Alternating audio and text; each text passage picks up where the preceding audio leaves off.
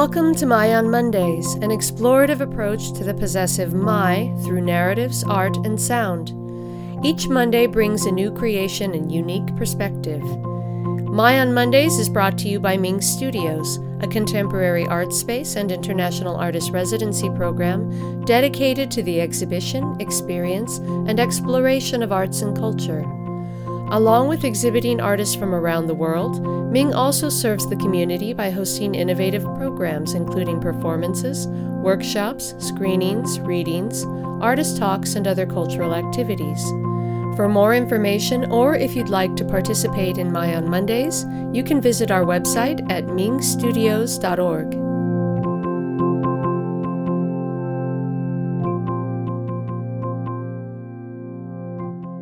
Hello, and welcome to My on Mondays.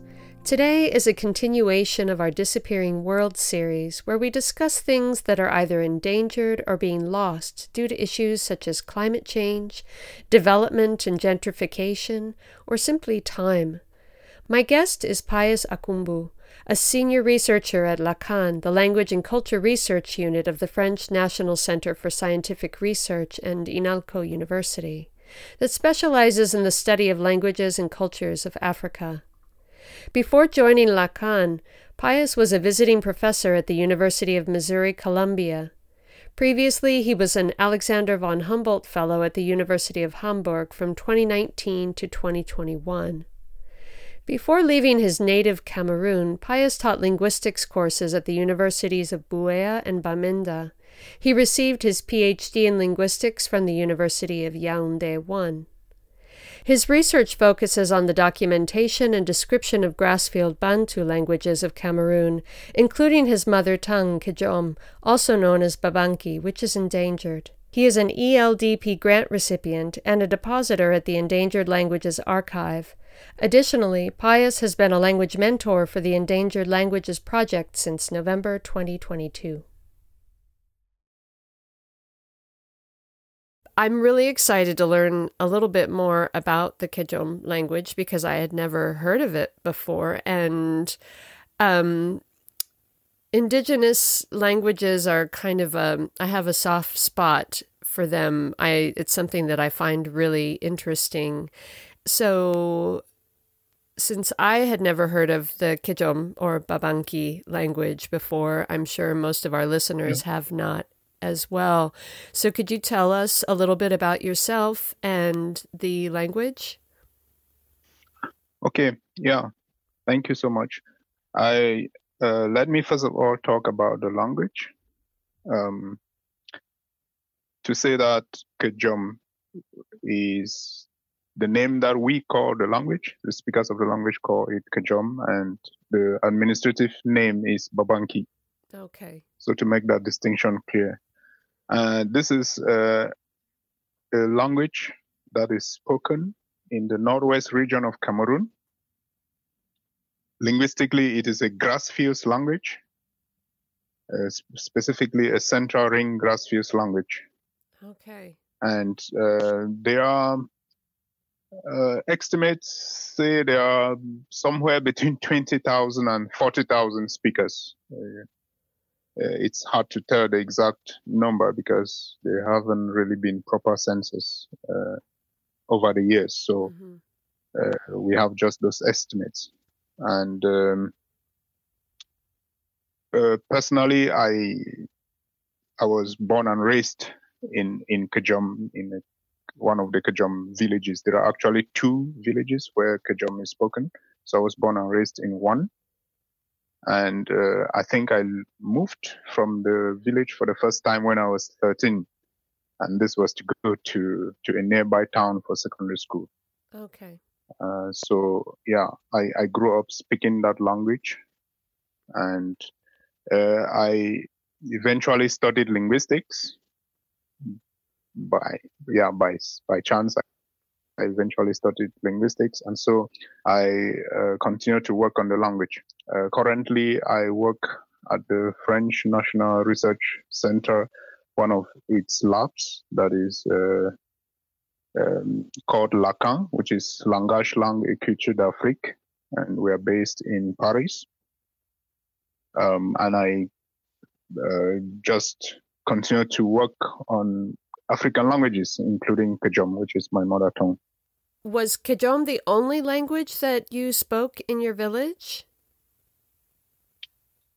Uh, it's normally the the the main language of the village. When I was growing up, this was uh, the only language I spoke. Mm-hmm. Uh, well, this was nearly half a century ago, and Pidgin English was just encroaching then into oh, the village. Okay. So yeah, so the, I the many young people at that time were not able to speak pidgin because it was just quite new. Uh, I, I only learned pidgin when I started school. So alongside English when I started okay. school. I, that's I uh, guess that was my question. So when you, you started to learn yeah. English when you when you were thirteen, when you moved to the other town. To, yeah, to, to school. Yeah. Okay. Yeah. Yeah, but otherwise, Kejom uh, was the only language, the main language, the main language of the community because, mm-hmm. I mean, Kejom happens to be in in in one of uh, the multilingual well, Africa in general is, is there are lots of multilingual communities, and uh, so it's very possible that you find people speaking other indigenous languages, mm-hmm. depending on whether they are they, are, they have come from other villages or mm-hmm. they have relatives in other villages. So it's possible to find several languages in a community. But I would say Kejom was and still is uh, the main language of the Kejom people. Okay. Yeah. Well, so that sort of leads me to my next question. Um, there are many native languages still spoken all over Africa, and I I've spent a lot of time in Ghana, and um, oh yeah, I lived in Accra, and there were um, several languages spoken within Accra, and people tended to speak each other's languages as well, depending on depending on the language. But most of the people that yeah. I knew spoke a minimum of two languages, and and quite often three or four. And um, mm-hmm. so this program, we're talking specifically about endangered languages. I'm curious yeah. what it is about the Kejom language that makes it susceptible. Yeah. Uh, yeah, you, you, you can say that many languages are still spoken in Africa, mm-hmm. uh, especially if you compare the African situation to that of the US or Canada. Um, yet, I, I think that many languages in Africa are also endangered, mm-hmm.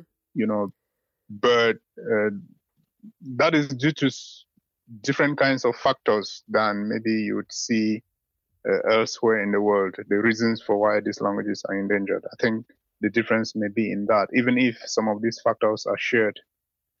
Uh, I, I, I know that well, and I think that in Africa, language endangerment is linked to colonization, mm-hmm. to globalization, coupled with local factors, and these local, local fa- factors may include misguided government policies. You know, and I, I, this is not something I want to go into. I will not want to go into the terrible effects of colonization on African languages and cultures. Uh, but I should just mention that the less widely spoken languages, such as Kejom, are more severely threatened than those uh, more widely spoken. Yeah. The the Ghanaian situation, well, is as you say, is much more like what you see across the continent you may see major languages like Akan, Twi mm-hmm. spoken, you know, and many people speak those. Yeah. But you may you may not be aware that most of those people probably have abandoned their own little known languages mm-hmm. or their own little languages in order to speak these languages of wider communication. Okay, yeah. Right. And uh, so you go away with the impression that people uh, speak the languages, yes, but I would, I think it's not at the same rate that it could be if people normally spoke their little known languages. Mm-hmm. So I, I, should say I, I grew up speaking Kejom, as I just said earlier, and witnessing many cultural events, such as traditional weddings, Um, but these are no longer conducted at the same scale today. Mm-hmm. You know, the, the kind of bedtime stories which I grew up listening to from elderly persons, they are no longer told to children today. Oh my goodness, that's such you a such a loss. Yeah, because you see, the children have they either have homework from school to do, or they Mhm. have Android phones to play with, you know, yeah. and yeah, and the parents may be watching TV. you can Mm. imagine. So those uh, the opportunity to tell those bedtime stories has kind of really reduced significantly. Oh my goodness, that I for this- hadn't even thought yeah. about the stories, but that is that's I find that incredibly sad. Yeah, yeah, yeah. So you know, for reasons like this, you see that the the Kejom language used in specialized cultural domains, Mhm. right, is being lost, uh, and this is this loss is alongside the loss of these cultural practices themselves, and so young people have no chance to Mhm. acquire or even to learn the language. Yeah. know. So yeah, at uh, so at a glance, one may say that the Kejom language or many other languages in Africa are not endangered, but the reality is not that simple. Mm-hmm. You know, Yeah. because as I said, many young people are are in school, they are learning in English or in French or or Spanish or Portuguese, depending on which part of Africa they find themselves Mm-hmm. and it is clear to them that the language they need is is this foreign language this yeah this foreign language and they need this language to succeed in school to find jobs later you know and Yeah. those who are not in school need other languages of wider communication to do business or to interact in the larger social linguistic context and little little languages like Kejom you know they do not have really they do, they do not have apparent functions you know Mhm. beyond use in in homes Yeah.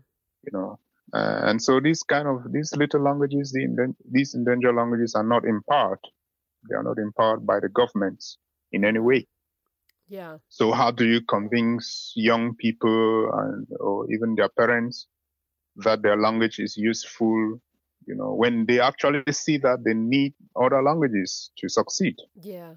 you know and uh, i think to even make it worse you see social media comes in other languages you know not in in those uh, endangered languages you Mhm. not have social media content available in those little known languages and how do you get young people's interest if Yeah. if they cannot you know do tiktok whatsapp and so on in those local languages in those endangered languages so you it's very likely that you find that young people have uh, negative attitudes about their their their uh, local their their indigenous languages people Mhm. mostly have local attitudes Yeah. and which is different from the attitudes they have about the lingua francas.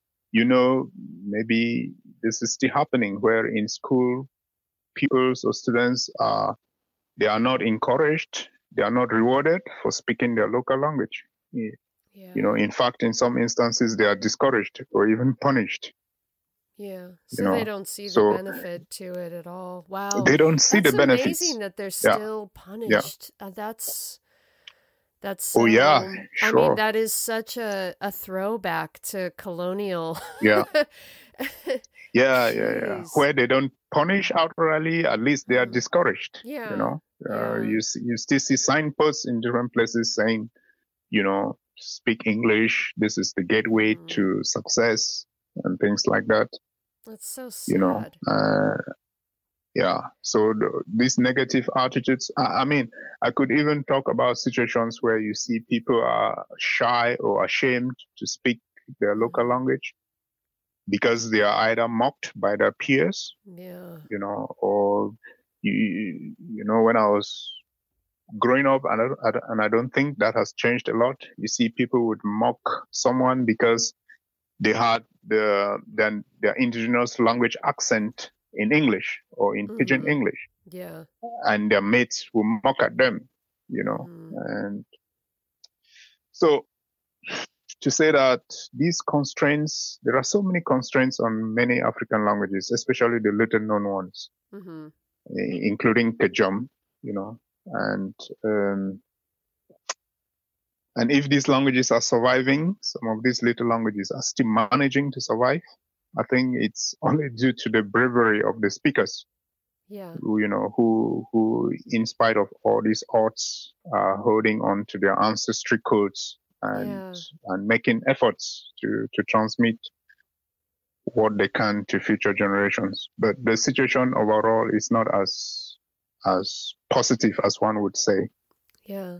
Yeah. Well, one of my other questions was, um, you know, I've I've I've seen this before, just in my own interest in endangered languages, that there there are yeah. people who argue that the preservation of endangered languages is a waste of time and resources, and I'm I want to I and, and then of course mm. there's the the attitudes that you were just talking about that have stemmed from colonialism and and so where yeah. people even get to the point where they feel shame about speaking their own yeah. language and so i want i'm curious why you personally what is it that um, m- still makes you feel that it's important what is it what does it mean to you personally to to preserve these yeah. languages well, uh, everyone has a right to their opinion, and mm-hmm. of course, this is understandable.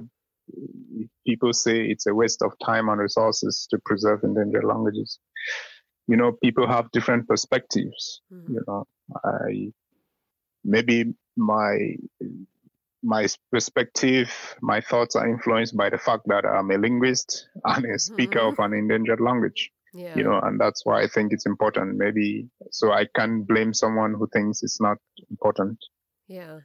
Uh, but I think, un- unfortunately, among the people who think that preserving endangered languages is a waste of time and resources are like politicians, mm-hmm. government officials, they are, uh, unfortunately, even some speakers of some endangered languages, mm-hmm. you know, and to some extent, even linguists. Huh? There are some linguists who think that this oh, is a waste wow. of time, um, mm. especially people. There are people who do. Well, I don't. I don't want to go, but I think there are some linguists who who think that it's it's also a waste of time for reasons that we shouldn't go into. Uh, you know, in in some countries where uh, the formal colonial languages, you know, like English and French, Portuguese, Spanish, etc., are official languages. The the governments and politicians, as I mentioned before, they think that it is more economical to invest in the promotion of these colonial languages mm-hmm. than in the promotion of the local languages. You know, which, in their opinion, may also be used to consolidate national unity. You know, mm-hmm. you hear these kinds of arguments come up.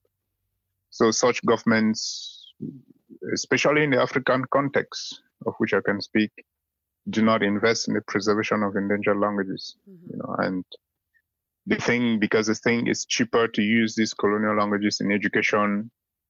You know, even even if it, in the end we know uh, from research that using foreign languages in education does not work in favor of young learners.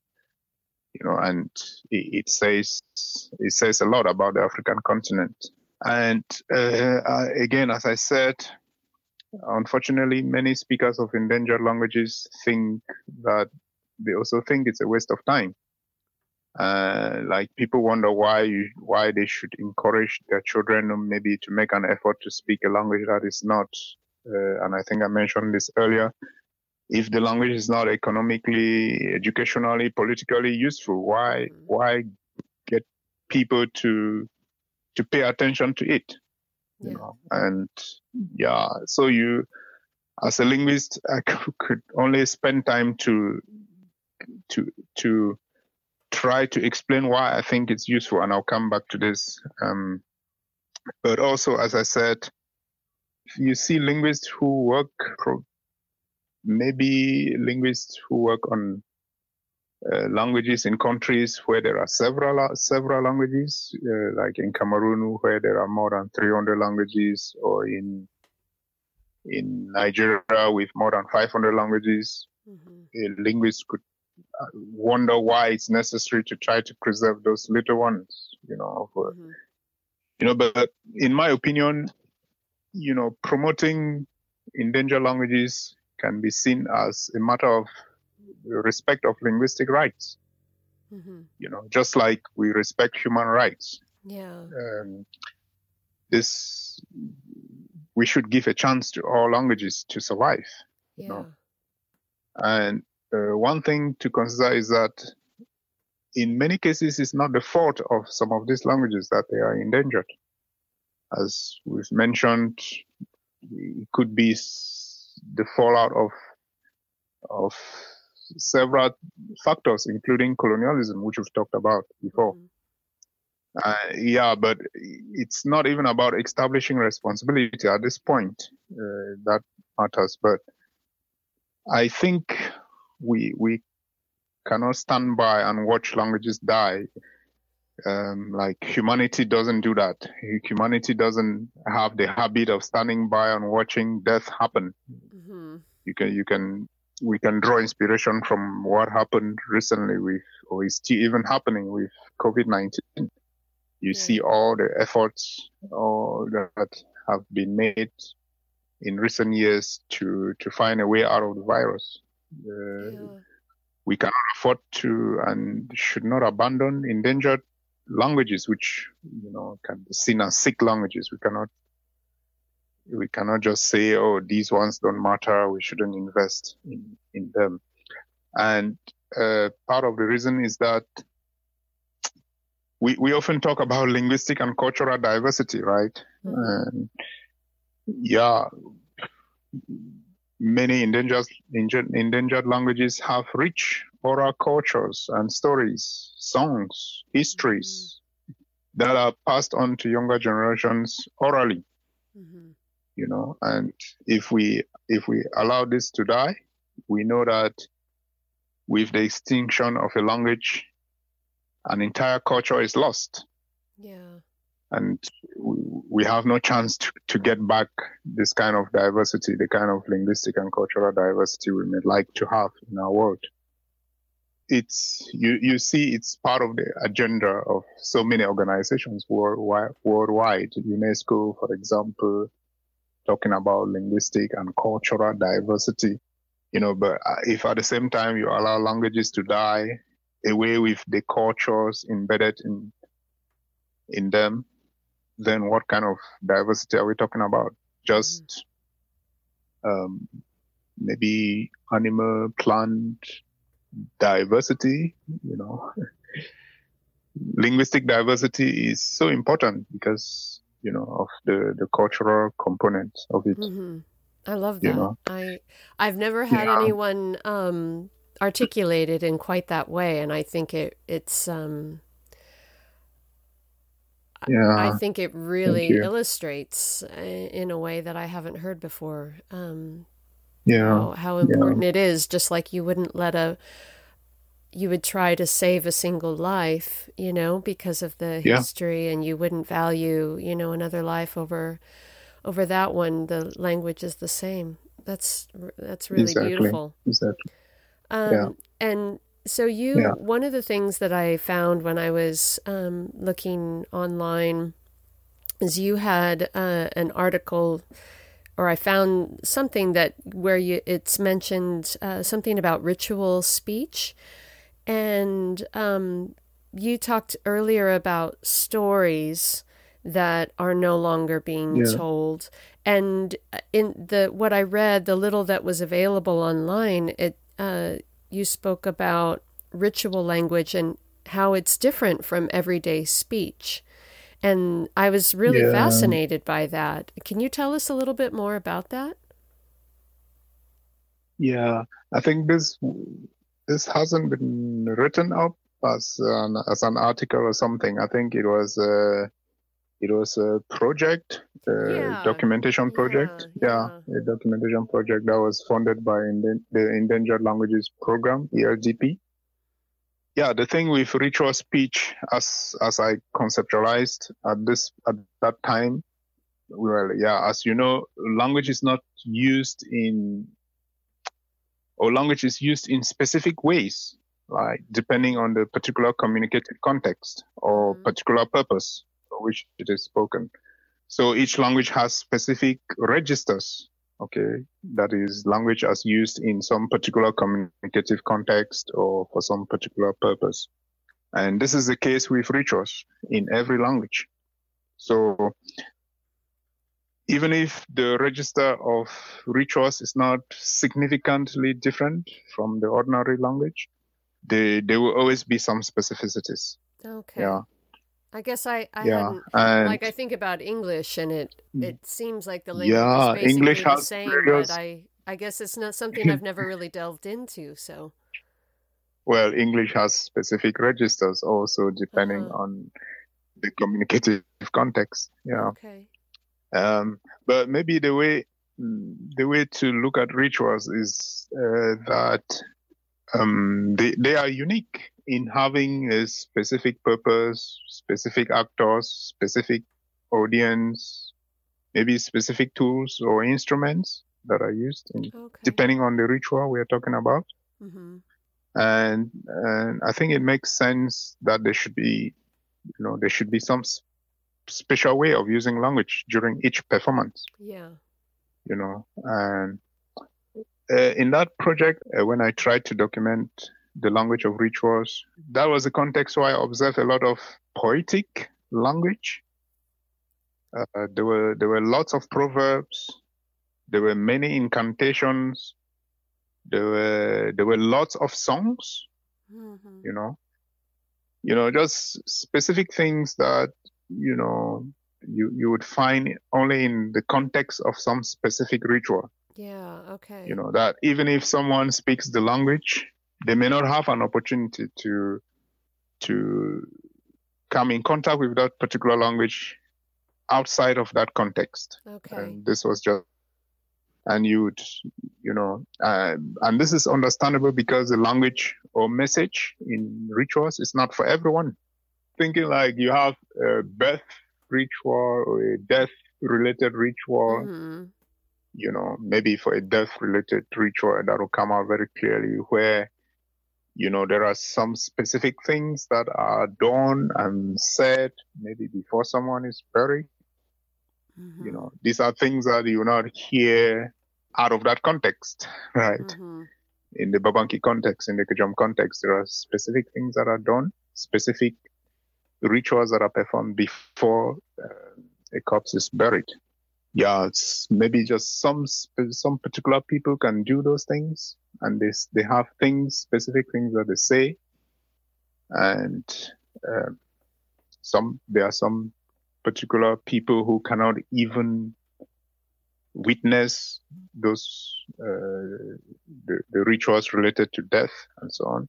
hmm And there are specific songs, there are specific dances that are performed only during uh, that uh, situation and that context. And so, to me, what what I would say, which I find unfortunate at this about these rituals and the language involved, is that uh, many of them are no longer performed in the Kejom context Yeah. you know and part of the problem is the colonialism and modernity which which we mentioned earlier and in particular christianity which has Mm. done a lot of harm in that regard in in over the years over the many decades uh, trying to convince people that those rituals uh, are actually um, primitive Mhm. or in the worst case pagan you know? So negative that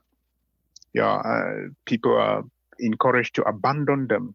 People are expected to abandon them in order to be civilized or to be good christians and so on. Mhm. and once these are abandoned the next problem is that uh, these cult- the cultural pros- uh, cultural practices um, are no longer transmitted. They, Mhm. they are just abandoned Yeah. and that language those activities that can only be performed during those rituals of course are lost yeah it's such a shame that uh, someone will feel so superior and will go to the extent of declaring another person's culture as primitive. Yeah. Then uh, at the same time turn around to talk of promoting cultural and linguistic diversity as we're saying. Yeah. You know. And I think personally, as the, the debate about compensation for colonialism intensifies, Mhm. we, we saw this in the recent uh, UN summit. There was a lot of talk about compensation for colonialism and so on. As this debate intensifies, I think issues of language and culture should be raised and Yeah. discussed as well. you know. Absolutely. Yeah. I mean, I feel like, you know, you were talking about how it's not just a matter of convenience that, you know, oh, it's easier to, to make everything run smoothly if it's all done in one language. But I mean, it's been Yeah. used for centuries, this tactic of ma- making people feel shame for Yeah. where they come from to the point Guilt, feel guilt. yeah, Yeah. guilt and, and shame about who they are. And so Yeah. then, you know, Yeah. this brings me back to the question of why do you feel it's important? It's important for people to feel pride at who they are. At, you know, Yeah. at who their culture is and where they come from, and that connection to their ancestors and the land that they lived on, that they've lived on Mm-hmm. for centuries. You know, um, Exactly. yeah. Yeah. So I'm I'm curious. This is, um, I, I guess this is my final question. If I don't, if I manage to not get sidetracked, um, what are you're you're a linguist and you obviously have a personal connection um, to the work that you do. What are some of the ways that you're you're actively working right now to preserve and revitalize the language? I think like many people, I would like to do more and yeah, but since it's a question about what I've done so far, I Mhm. could just point to the fact that I've at least been doing some documentation and description of various uh, aspects of the Babanki Mhm. language, the Kejom language. I've, I've done quite some documentation and uh, quite a bit of description, you know, Mhm. so that, um, yeah, it's not the best thing, but we always think that if the language eventually dies, which I hope will not happen to Kejom, Mhm. because we are making lots of efforts to revitalize. Yeah. At least there will be things, there will be things that people can turn to and remember how the, the language was spoken. hmm And in terms of the efforts to revitalize, to revitalize, also I, um, I try to to to be present in in the kind of social media space where I find many Kejom people.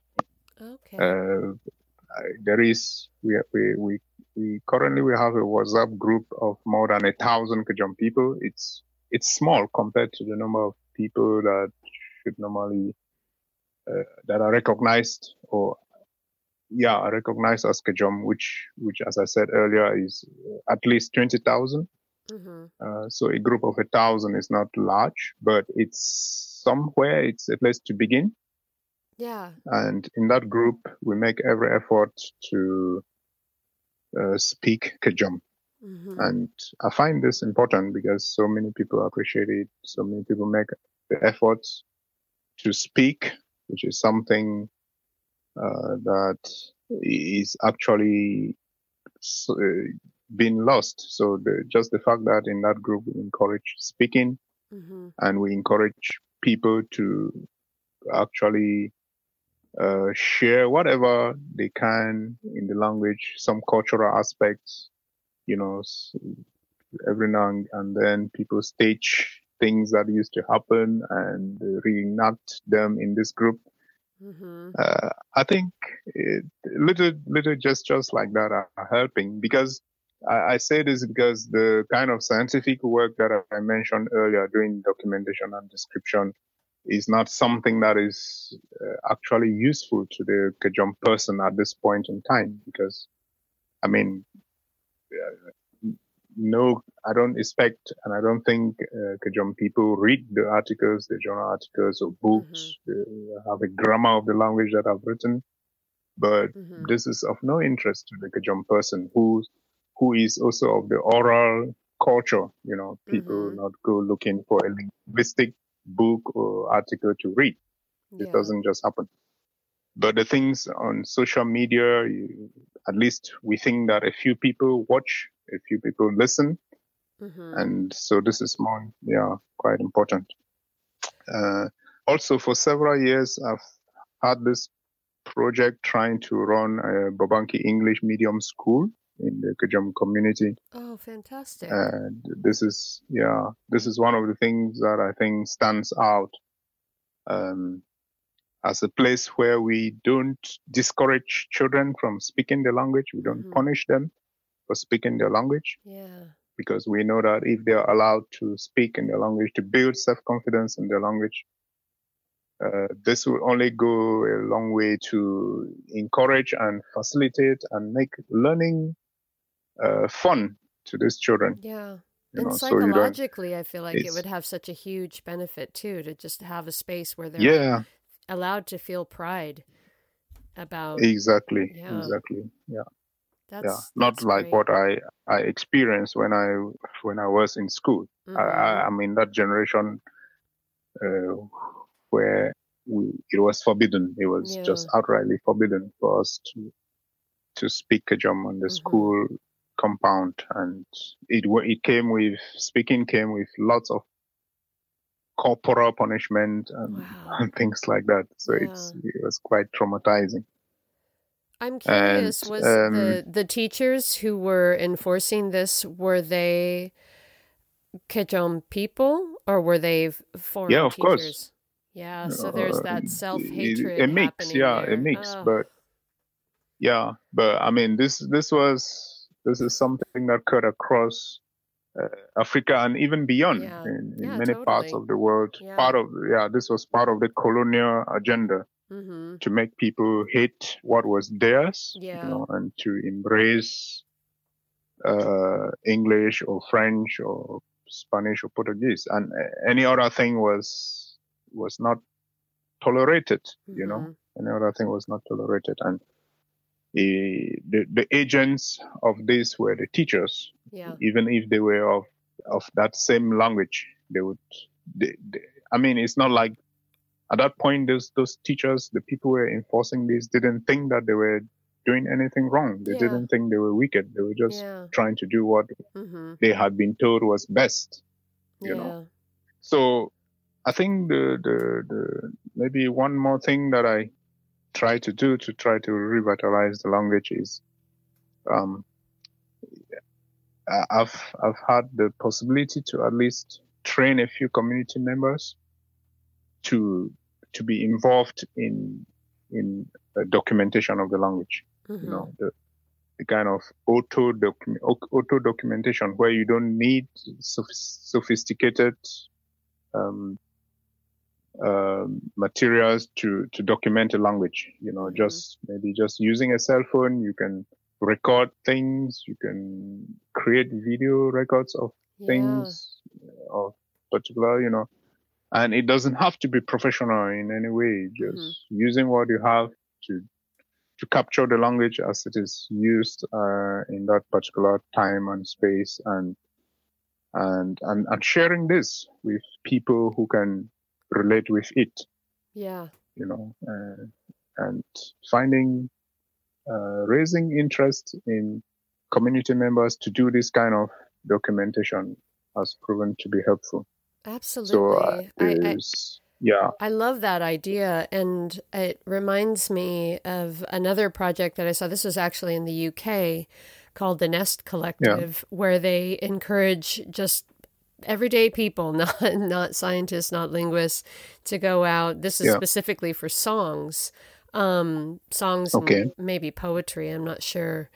Um, to record that material from the elders around the country. Yeah. And it gives people Yeah. such a sense of purpose as well as pride, you know? yeah yeah this this this approach this auto documentation approach is uh, has been uh, um, promoted here at, at my at my lab Mhm. LLACAN by Amina Mettouchi she's a, a linguist of the berber uh, languages and cultures in North Africa, and she she started this this whole process of auto documentation, and you know, and we see it working, and you know, a lot is done when people yeah. take documentation into their hands and mm-hmm. do it with the what is available to them. Yeah. You know. Yeah. So it's it's helpful. Yeah. That's fantastic. There, there are just so many languages that if you expect linguists to do professional documentation over the years, it will take a lot of time for yeah. us to get anywhere. Yeah. Yeah. So getting people to do it themselves, it's also part of revitalization because mm-hmm. when people find value in in their language, they find pride in their language and do what they can to promote that language, it's better than when an outsider is doing it or telling them to do whatsoever. Absolutely. You know? Yeah. That's great. Thank you so much yeah. for sharing. Well, yeah, thank you too. Sharing this time and uh, and letting us know what you're doing. It's I find it really inspiring. So I really appreciate yeah, you taking you. the time to talk with me. It's my pleasure to share. I mean, we don't always have the opportunity to talk about what we're doing and it's like the little we do stays in the little corners where we are yeah. And so this is an opportunity for me to share. So thank you for the opportunity.